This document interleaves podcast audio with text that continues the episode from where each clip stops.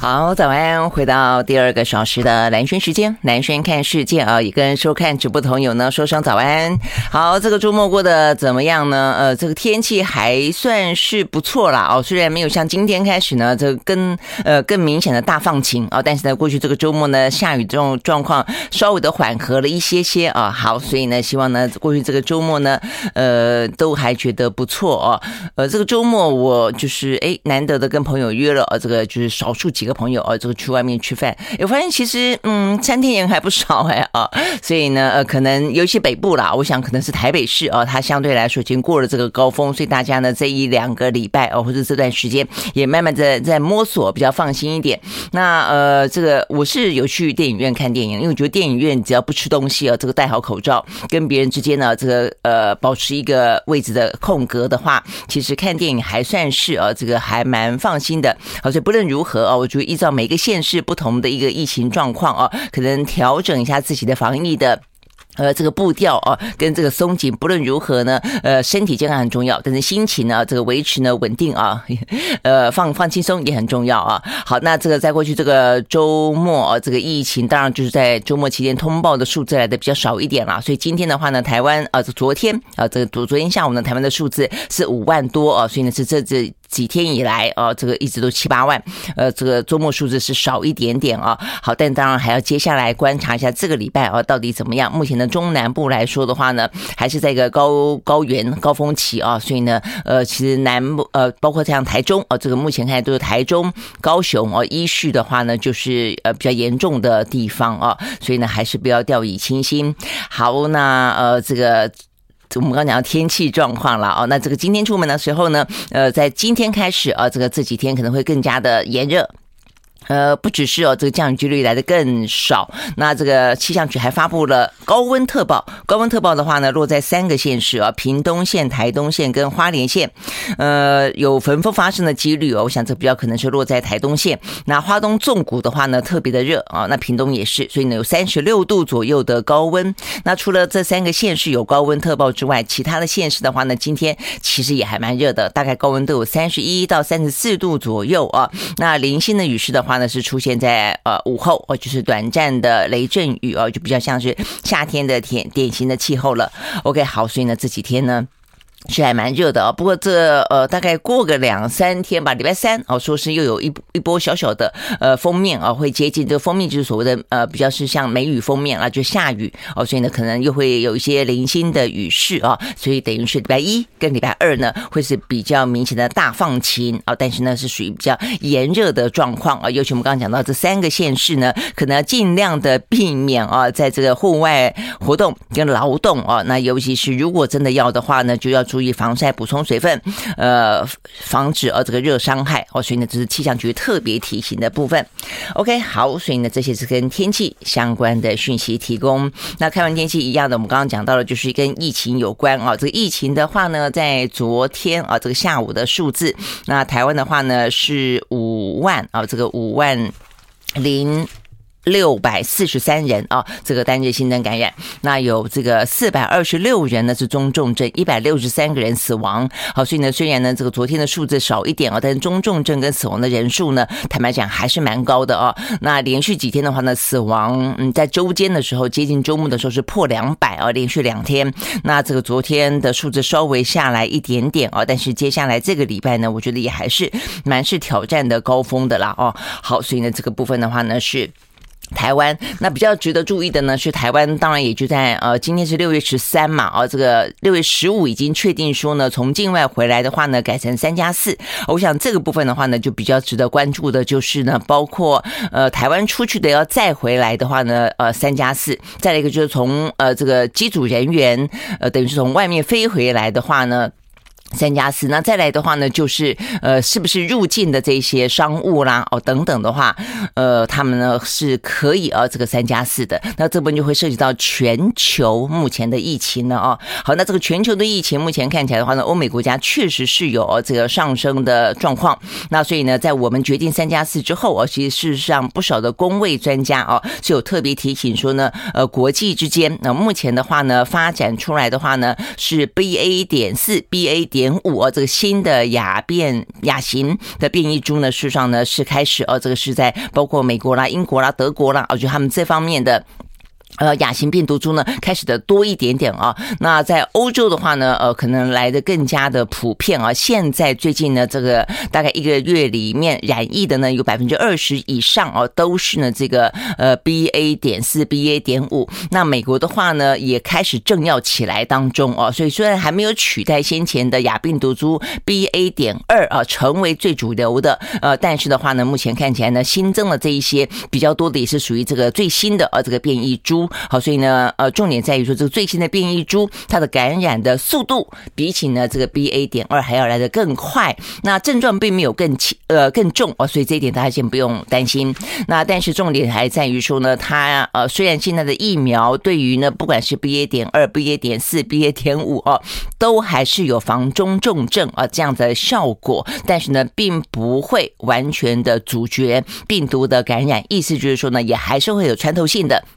好，那所以呢，如果说你以为呢，这个呃染疫了之后呢，就是无敌星星啊，其实并没有。那不只是国际之间啊，呃，这个染疫的会在染疫，或者打了疫苗的话呢，会在染疫。包括像台湾也是啊，我看到今天呢有媒体报道，有一位护理师一年之内染了三次疫。那第一次的话呢是在去年五月，那第二次的话呢是在今年四月，所以中间呢是隔了接近一年。但是他的第三次距离呢第二次的四月底。是五月底又染了一次，所以他等于是呃一个月之内染了两次疫哦，所以呢。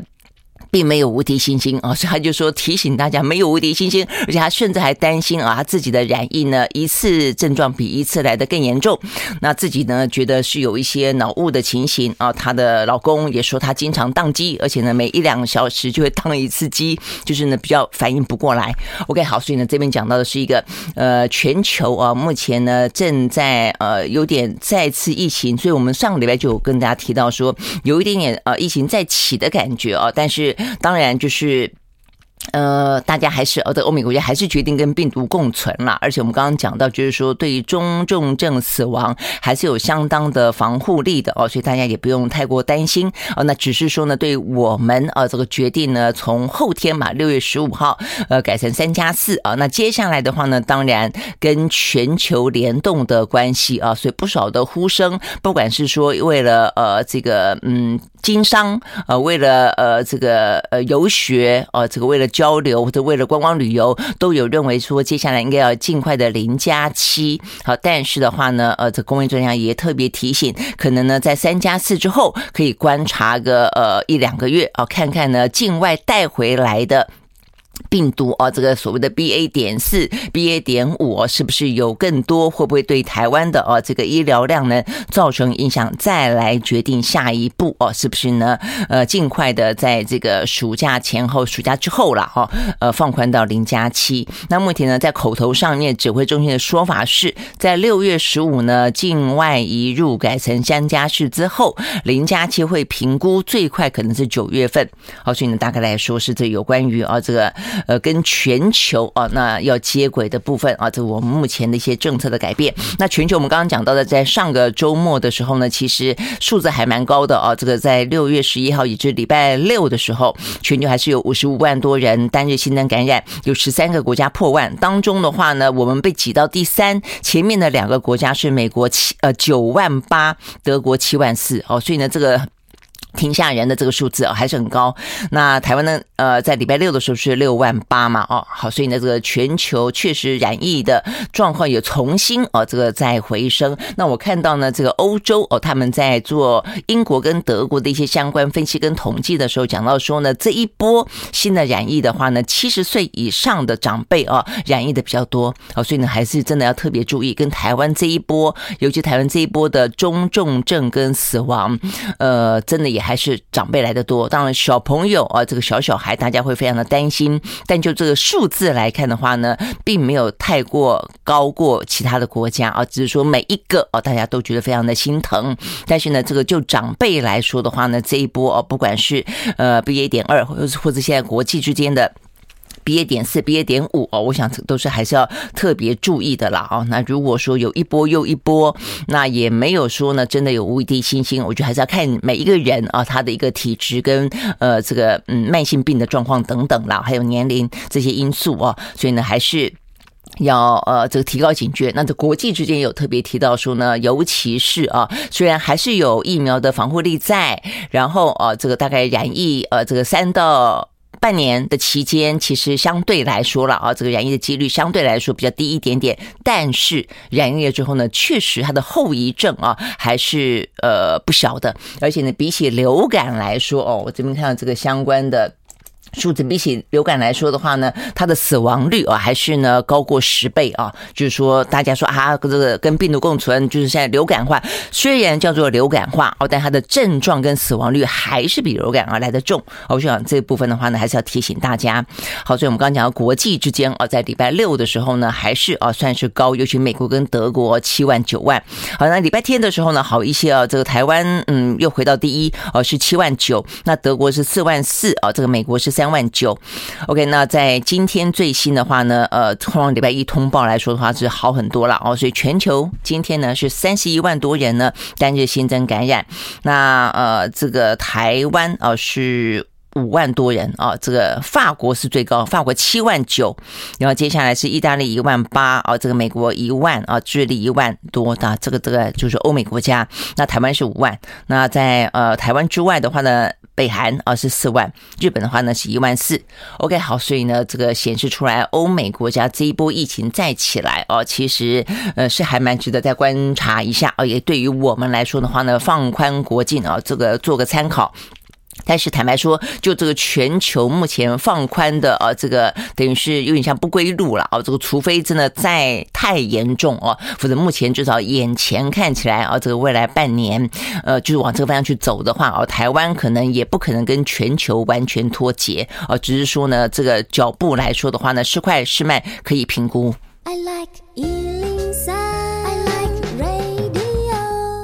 回到兰萱时间啊，所以我们刚刚在讲到的是这个全球的疫情啊，比较值得关注的地方也包括了台湾啊。这个在过两天的话呢，就要改成境外啊，这个是三加四，所以放宽了一些入境的规定啊。那这个部分的话呢，就可以稍微的观察一下，因为它可能就会比较容易是，因为这段时间我们多半都是本土嘛啊，这个所以呃每天七万八万实际上都是本土，那境外移入的话呢，相对来说比较少哦，所以等于是台湾的疫情呢高过于严重于国际之间啊。但是的话，现在就讲到说国际之间啊有。这个呃不同的亚变异的病毒株出现啊，那所以这个部分的话呢，当开放国境之后啊，如果说我们的疫情本土还没有降下来，但是呢境外带进来的又高的话，那当然对这个医疗量能来说的话呢，会造成更沉重的负担，呃，所以这边就是需要再观察的部分了啊。好，所以呢这边就讲到说呢跟。境外有关，那就我们自己内部来看的话，刚刚讲到说呢，这个呃北部大概已经呢呃过了高峰啊，南部的话呢，目前看起来呢每一天啊都是呢目前新增病例当中都是比较高的，那连续好几天呢都是台中第一啊，高雄第二，那呃在周末的时候也是一样啊，这个昨天的话呢，台中七千多，高雄七千多，新北市呢是五千多，那再来是台南、桃园、彰化啊，所以呢台北市已经算是在六都当中啊，算是已经呃疫情相对来说最。平和的啊，这个。现世了啊！不过昨天比较特别的是，陈世忠啊，这个确诊染疫了啊，那所以说他这个全身酸痛、打喷嚏跟流鼻水啊，这个快筛阳性。那他的话呢，比较尴尬的是啊，他有呃，第一个他接近七十岁，第二个的话他抽烟多年，而且呢戒烟不成啊。那现在的话呢，还说他之前在立法院备询的时候曾经透露，他的心脏呢有装支架哦，所以目前看起来的话，他应该属于可以使用呢抗病毒药物的高风险族群。啊，所以呢，这个当然也是祝他健康了啊，嗯，尽快的呃恢复哦。所以目前看起来的话呢，他就是呃在一家居家隔离哦，然后呢，这个疫情的记者会哦，就交由呢啊这个副指指指挥官啊，这个陈宗彦来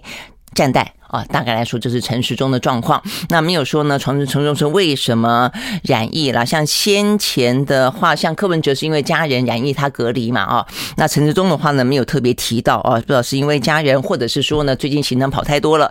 呃，不知道哦，都都有可能了啊。那我想关键当然还是在于。就是说，呃，官员呃，这个陆陆续续染疫，就没有人可以是呃特权啊。这个面对所有的特权，就是对病毒来说，你有特权可以豁免啊。呃，那尤其是啊，这个其实官员啦啊，这个政治人物接触的人都很多哦。那像陈志忠现在看起来，他应该也就是呃，党内都希望他去选嘛啊。那他自己似乎也还蛮有意愿的，嗯。那所以呢，最近啊，听说他也是呃去征询不少人，呃，拜会的活动可能也多吧啊。好，所以的话呢，这个病毒无处不在。那我想呢，除了这个之外的话呢，大家当然还是关心啊，这个到底呢，重症死亡的状况怎么样啊？所以对于。台湾来说的话呢，呃，这个超额死亡的担忧哦，大家还是一直都在的。昨天啊，这个新增的死亡的病例当中呢，并没有啊这个年纪太小的，但是呢，比较值得注意的是，昨天最年轻的这个是三十多岁的男性啊，他就是我们讲到的，就是说也不能够太过掉以轻心啊，就是他是打过三剂疫苗的。那目前看起来的话呢，呃，这个七天之内就过世了啊。那他的原因是他可能是肥胖、脂肪肝跟糖。尿病的高风险因子，好，所以我想这个的例子比较是因为现代人，你就算没有太严重的其他的慢性病啊，但是肥胖啊、脂肪肝，其实不少男性都有哦。所以我想这个部分的话呢，是叫比较值得注意的哦。好，那再来的话呢，就是。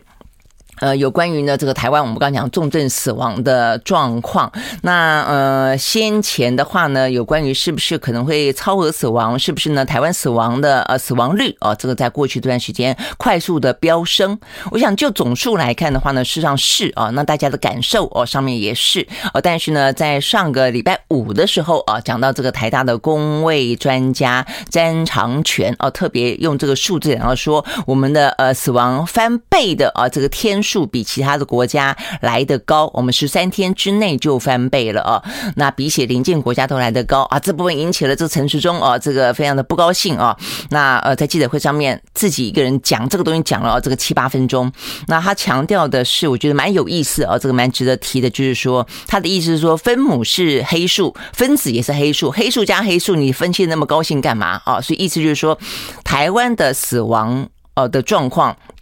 代表的就是说呢，你用这个所谓的呃确诊致死率嘛，就代表说我们的确诊还有很多黑数存在，那我们的死亡也人数也很多黑数存在，所以你拿这个现在的死亡的数字去除以我们目前确诊的数字，他觉得根本就不是一个非常精确的数字啊。好，那从这个陈时中的反驳里面，我们就真的是呃第一次听到他这么明确的说啦，就是承认都有黑数。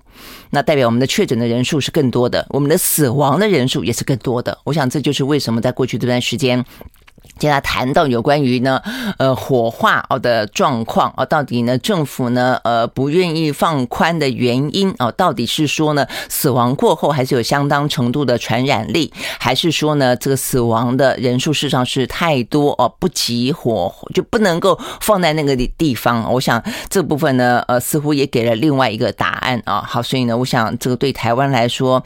嗯，所以我我觉得很多的数字，当然你你可能因为就是黑数嘛。所以你也不晓得黑数有多少了啊，但是呢，台湾的疫情目前看起来确实啊，还是啊这个不容轻忽的。那死亡的状况，不管是啊哪一个学者用什么方式去估算，我想这个提醒啊，这个目的都是在提醒，而且目的也都是提醒，希望政府啊这个相关的政策呢能够尽快的再赶上啊。尤其我们讲到的，不管是这些长照机构的长辈啊，这个快筛剂啊，这个抗病毒药物的给啊，给的速度快不快？因为呢就就算是这一波能够安然度过，下一波我们刚刚讲到欧美国家呢，目前染疫多的，呃，死亡多的，也都还是呃这个长辈哦，所以这个部分的话呢，一定要做到到位才可以啊，都不能够有一些觉得差池，还是说勉强马马虎虎，我觉得这个没有马马虎虎的空间了哦。我想这个就是有讲到黑数，那再就是小朋友的部分啊，那小朋友的部分过去对不对？这几天呢，在讨论的还是新北市这个恩恩的爸爸哦。那我觉得有有几件事情讨论起来，我觉得真的是张飞打岳飞哦，这导乱七八糟讲啊，呃，不太懂为什么要在这个地方去焦灼哦。比方说，呃，讲到说消失的一一呃，就一一九消失的八十一分钟，这边讲到的是打电话打新北市一一九一一九那个时候，呃，打到消防局哦，但是消防局不能够马上派车，原因是在那个时候的规定是要呃先联络到卫。卫生局跟卫生所哦，所以后来他才会打一九二二。那在那个事件过后，就是真的是因因恩恩的牺牲哦，换来了整个整个整个流程都改变了，就你不用再等到呃这个卫生局卫生所同意才能够派车了，甚至你自己可以到医院里面去。我想这是第一个啊。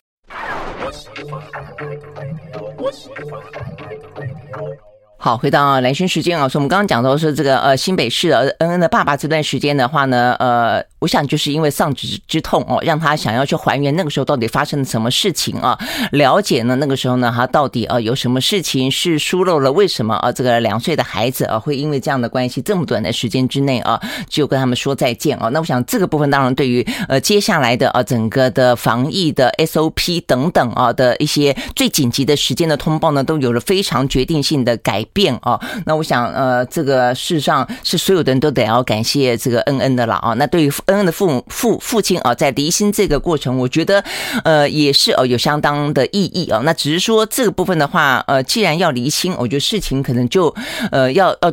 就是往对的方向去走了啊！那我们刚刚讲到说呢，到今天为止的这个恩恩的父亲，我看这个媒体报道还在讲到说，他觉得新北市的消防局给他的啊这个中间漏了一个关键字，那就是说呢，呃关键词啊，就是说呢这个呃相关的呃电话啊，说这个。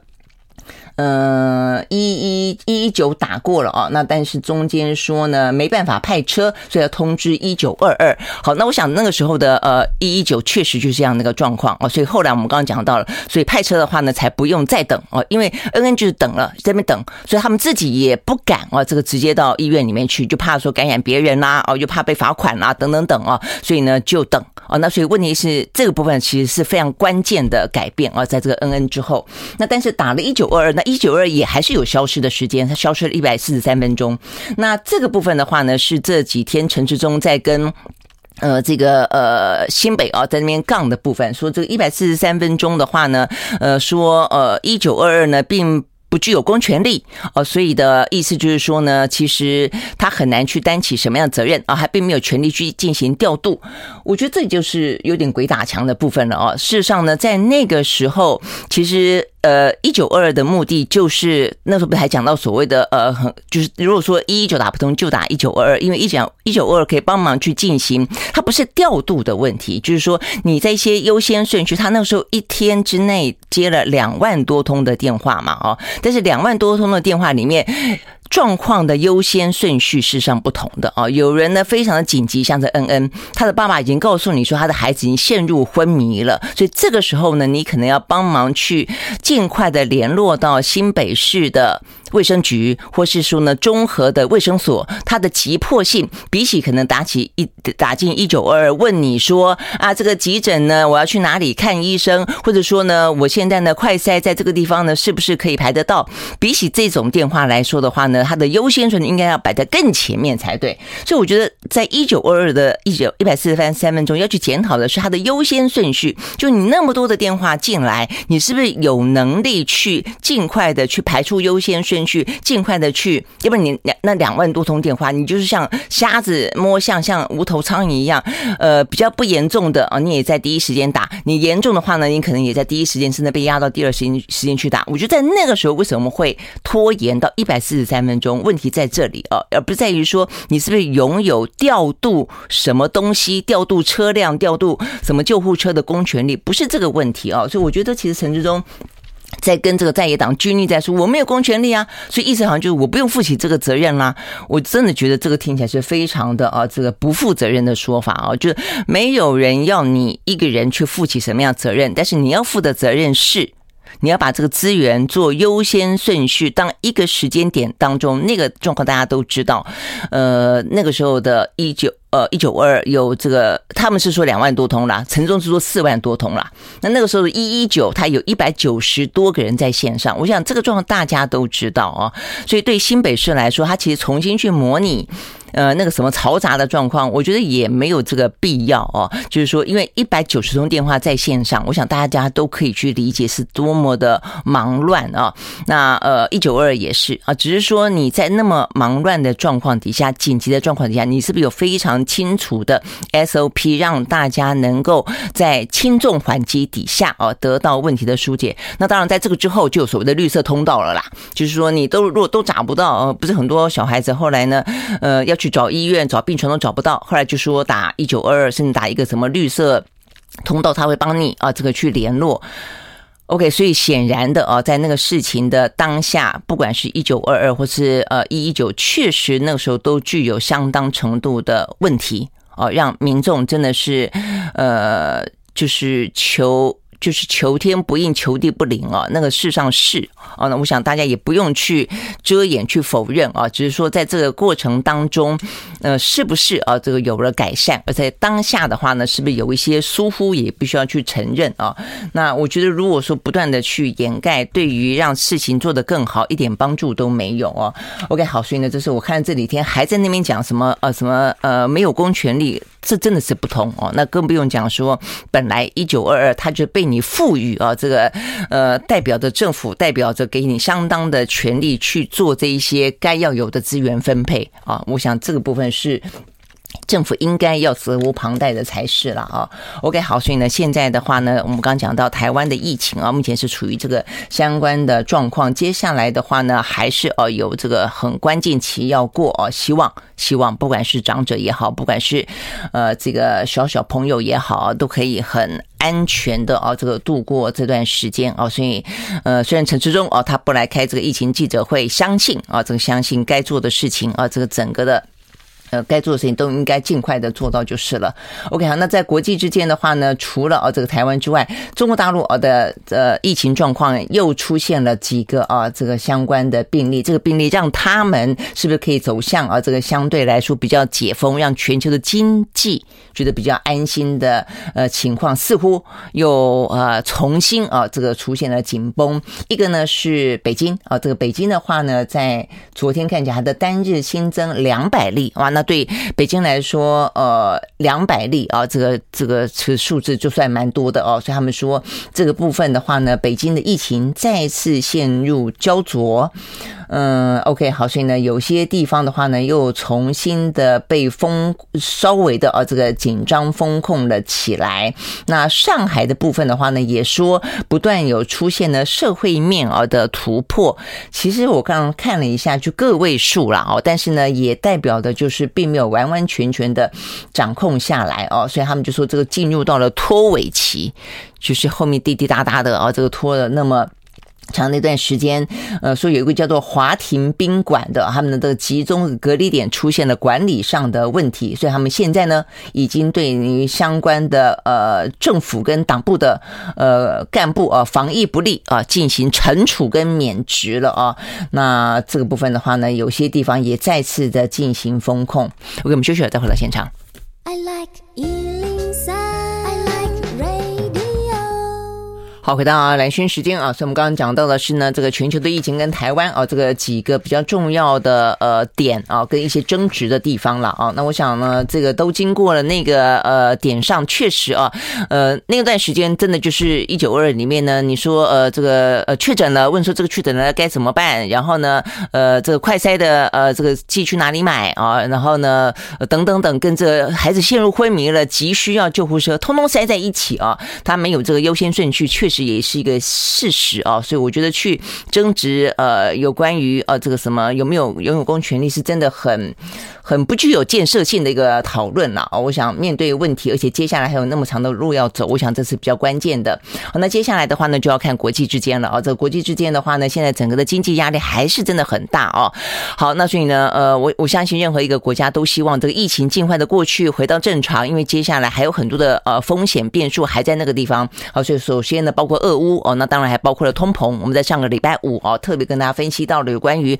国际之间的呃担心的通膨，还有是不是停滞性的通膨。那对台湾来说的话呢，数字虽然相对来说没有那么高，但是我们可能会面对什么样的风险啊？那这样的一个数字呢，在上个礼拜五哦就出来了，果不其然影响到了这个欧美的股市哦。所以欧美股市的话呢，上上个礼拜都是下挫的，因为美国呢公布的最新的 CPI 本来是说呢可能触顶了啊，这个接下来是往下滑就没想到又上了另外一个顶啊。所以本来四月份的 CPI 哦是百分之三点八，就到了礼拜五的时候公布的话呢。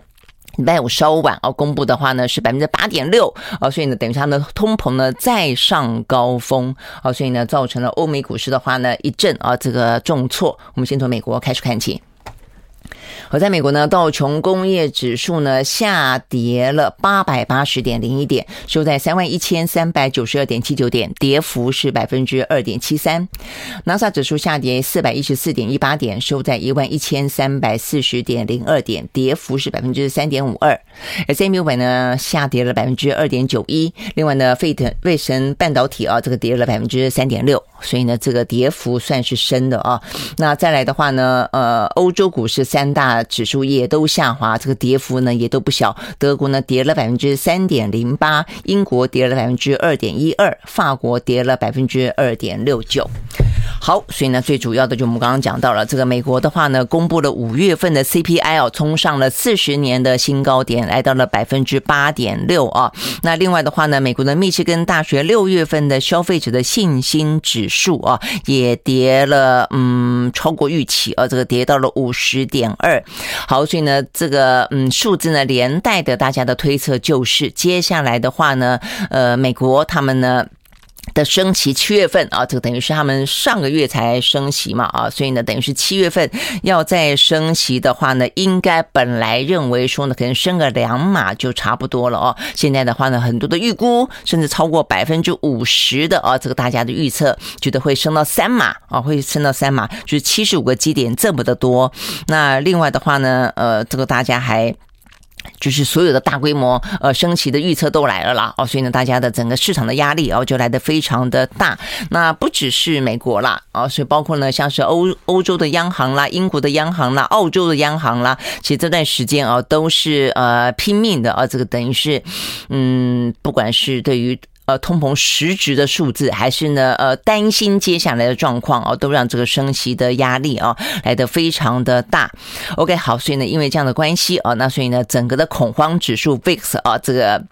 呃，不断的冲高，所以呢，在昨呃上个礼拜五哦，他们这个四大指数通通都狂跌。好，所以呢，这是来自于呢美国哦这个相关的一些状况。那美国的总统拜登哦，他在礼拜五也特别的发表了一个演说。这个演说的话呢，就是把重点啊放在呢这个打击通膨哦。所以我想他相当意识到了，他不管是这段时间来的民调啊不断的往下掉，或是说呢在十一月份啊可能其中选举的选情。不断的告急，大家的呃这个焦点都放在美国呢，因应啊这个经济衰退，还有呢这个通膨飙高的这个能力上面啊，所以呢对于拜登来说的话呢，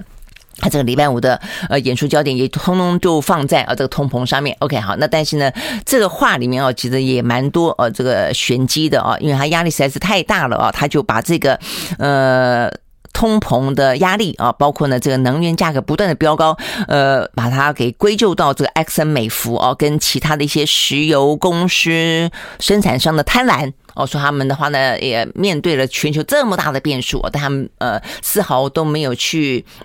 稍微的啊，这个愿意去 体恤啦，或者吸收点成本啦。我想他讲到的是俄乌啦，哦，这个就是疫情等等哦。所以总之他就说这些呃石油商哦都很贪心。那 OK，那他也把这个不断的哦这个飙高的汽油价格呢，对归诸到呢也跟普丁啊发动呢这个俄乌战争有关啊，就是因为俄乌战争导致了油价啊非常的飙高，也因为这样的关系，他在那个演说当中特别提到说，我就告诉过乌克兰。说俄罗斯呢，他就要啊发动战争了，会要入侵啊，会有采取军事行动。就乌克兰泽伦斯基就不听啊，所以呢，这个部分其实也引发了啊，呃，泽伦斯基后续的呃，回应啊，他的意思说他，他并没有说不听哦，他也知道很可能的俄罗斯要采取行动，呃，但是呃，不知道规模有多大哦，等等等，意思就是说我也防不胜防，所以呢，这个部分你就会看到啊，这个对于拜登来说，坦白讲，我觉得他目的是要去。疏解啊，这个美国内部对于呢这个通膨的压力，跟对于经济呃处理经济能力不当啊，他想要去呃转移呃这样的一个焦点，或是说去稍微推卸一点点责任了啊。那当然，我想这个是跟全球都有关系的了啊。但他们自己美国当然也误判了情势，我想这也是一个关键。只是说呢，你把这个责任推到。呃，俄罗斯，然后推到乌克兰。那事实上，当初乌克兰，嗯，会导致啊，这个俄罗斯，呃，最后决定要展开这个特别军事行动，这个导火线。当初美国啊，不断的这个鼓励北约东扩，然后的话呢，不断的啊，这个支持或者让乌克兰觉得他得到欧美的支持，可以呃，越快加入北约越好。事实上，这个。在当时也是美国的政策，没错啊，哦，所以呢，你现在突然之间去指责说，你看嘛，我就跟你说要入侵哦，你都不听。事实上，呃，我想问题没那么的单纯啦。当时美国确实是有提醒哦，他那个时候算是情报，我觉得他做的相当好。他确实是有掌握到啊，这个俄罗斯很可能会可能会入侵。但是呢，讨论事情就得要再往前倒带一点点。那为什么俄罗斯要入侵？那所以那时候欧美国家对于呃北约东扩啊，对于这样的一些呃部署军事的不管飞弹基地等等的动作来来说也好，那不也是有一些责任在吗？OK，那不论如何啦，所以总之言之呢，这通。压力。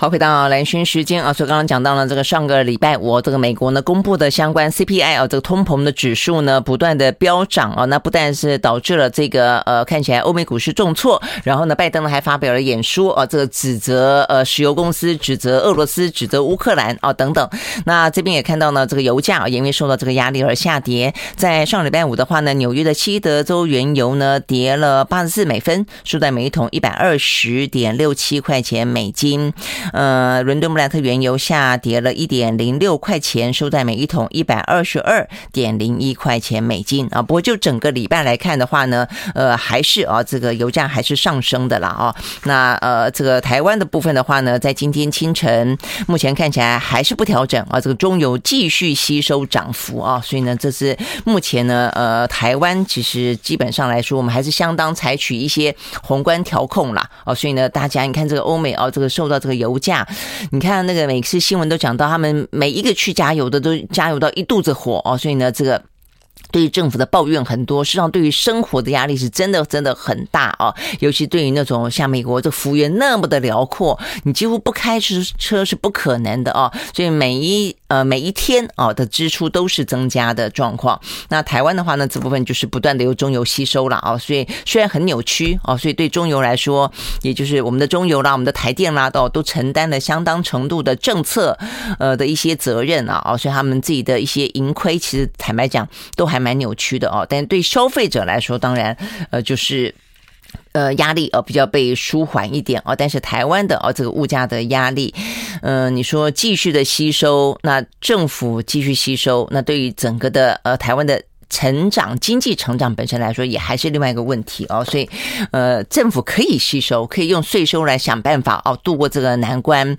呃，补贴补贴也好啊，等等等啊，但是其实整个来看的话呢，经济发展还是很重要，这还是更更根本的啊。那这个当然就是目前通膨的压力啊。好，那除了这个之外的话呢？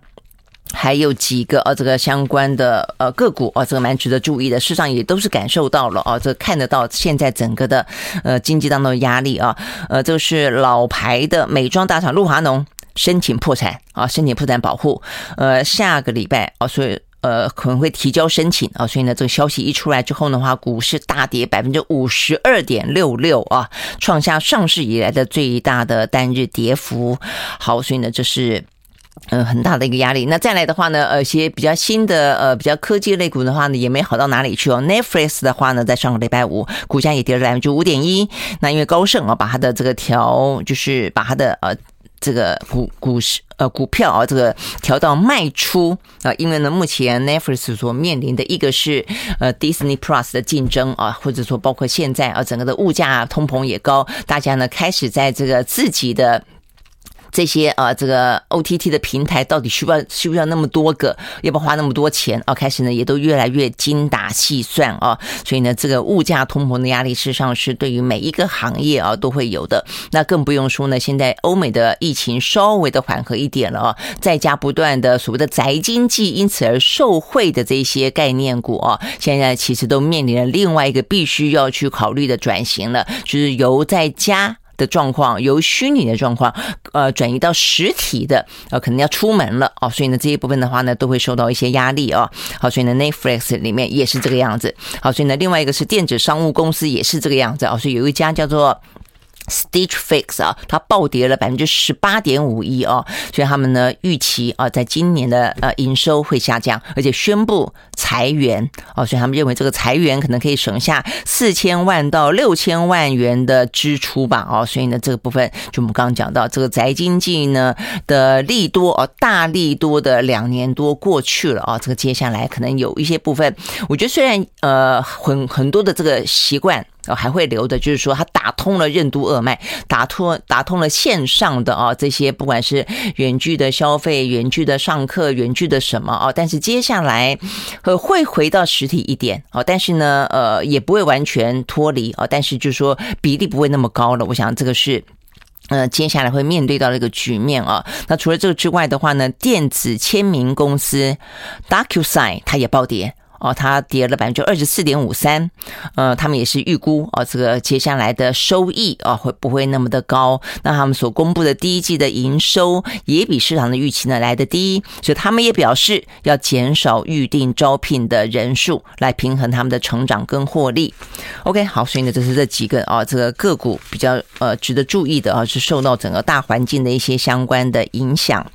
好，那再来的话呢，就是一些比较呃重要的国际之间。啊，这些大事哦，那现在整个的全球除了聚焦在通膨之外的话呢，聚焦在俄乌哦，那这个俄乌的话呢，目前看起来，呃，乌克兰哦跟这个俄罗斯在这个什么卢甘斯克、北顿内茨克这个地方啊，还是一样啊，这个继续的鏖战。那美国的官员所拿到的啊，这个情报跟他们的预估，我认为呢，虽然啊一开始不像是俄罗斯说的几天之之内就可以拿下来，但终究。在数周之内啊，他们认为俄罗斯还是会攻下卢甘斯克哦，所以接下来的话，呃，对于泽伦斯基来说，他不愿意在割让任何土地的状况底下坐上谈判桌。但是如果说当他被攻陷之后，那到底该怎么办？哦，那是不是不不割不割让，但是谈自主吗？谈自治吗？哦，那这个弱势的话，又是回到呃大战之前的状态了哦。所以呢，其实。坦白讲，呃，目前对于俄乌来说都是很、很、很、很伤脑筋的地方了啊，所以呢，这个泽伦斯基也还是不断的呢，呃，就是在呼喊啊，这个各国给他更强而有力的支持，也给呢这个俄罗斯更强而有力的制裁。好，那就在呢，呃，这个过去这个周末。等于是在呃东协啊亚洲地区有一个香格里拉对谈，它是蛮重要的。我们这个区域里面的一个比较是属于军事战略当中的对谈。呃，泽伦斯基也在这个场合当中发表了视讯的谈话啊，还特别谈到了台湾。呃，他还给了台湾建议啊，他的建议是说，呃，所有事情进到全面性的战争之后，都已经没有什么外交的空间可谈了啦。哦，所以我想他在描述目前乌克兰所面对到的情形，所以他也特别提醒台湾，在战争就外交的手段必须要在战争发生之前进行啊，尽可能的沟通哦，跟尽可能的谈判。我想哈这个是。早知如此的感觉啊！这个当初，呃，等于他现在已经没有任何斡旋的空间了啊！他认为打下去了就要打到底了啊！但是呢，如果说是时光可以倒流的话，呃，外交的手段都会是在战争的行为发生之前啊，应该要尽力去做的。所以，他对于台湾来说，他给了这样的一个建议啊！所以，我想这个建议如果化为最直白的说法，就是在两岸之间哦，对我们来说，我们认为是国与国了啊，所以是叫做外交关系。但是呢。呃，事实上的状况哦，对大陆来说，可能不觉得我们这叫特殊的关系啊。但不论如何，那就是两岸关系啊。两岸关系如果可以坐下来谈，呃，都会是在一个呢预防战争发生来说最好的一个手段啊。从这个泽伦斯基的谈话跟乌克兰目前的状况来说是这个样子。那事实上呢，在香格里拉的这个会谈里面啊，最关键的除了泽伦斯基，呃，我们关心的是他在里面谈到了台湾之外，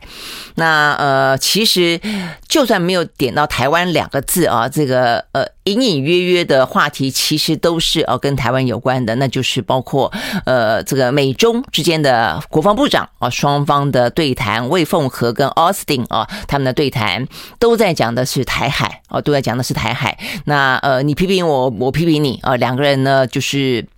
双方啊，这个针锋相对啊，但是呃，对于美中来说，重点在于，我觉得针锋相对在于立场的表达。好，所以美方呢再次的警告中国大陆不得呢片面改变现状，但中国呢也是再次的警告美方呢，呃，不要纵容台独啊，不要呢呃有任何不要怀疑啊这个中国捍卫领土完整的决心等等。但是总而言之，当美中双方还有外交上的，还有这样的一个呃管道的畅通的时候，第一个战争的可能性相对都都可以放低，但对台湾来说也都是必须要警觉的地方。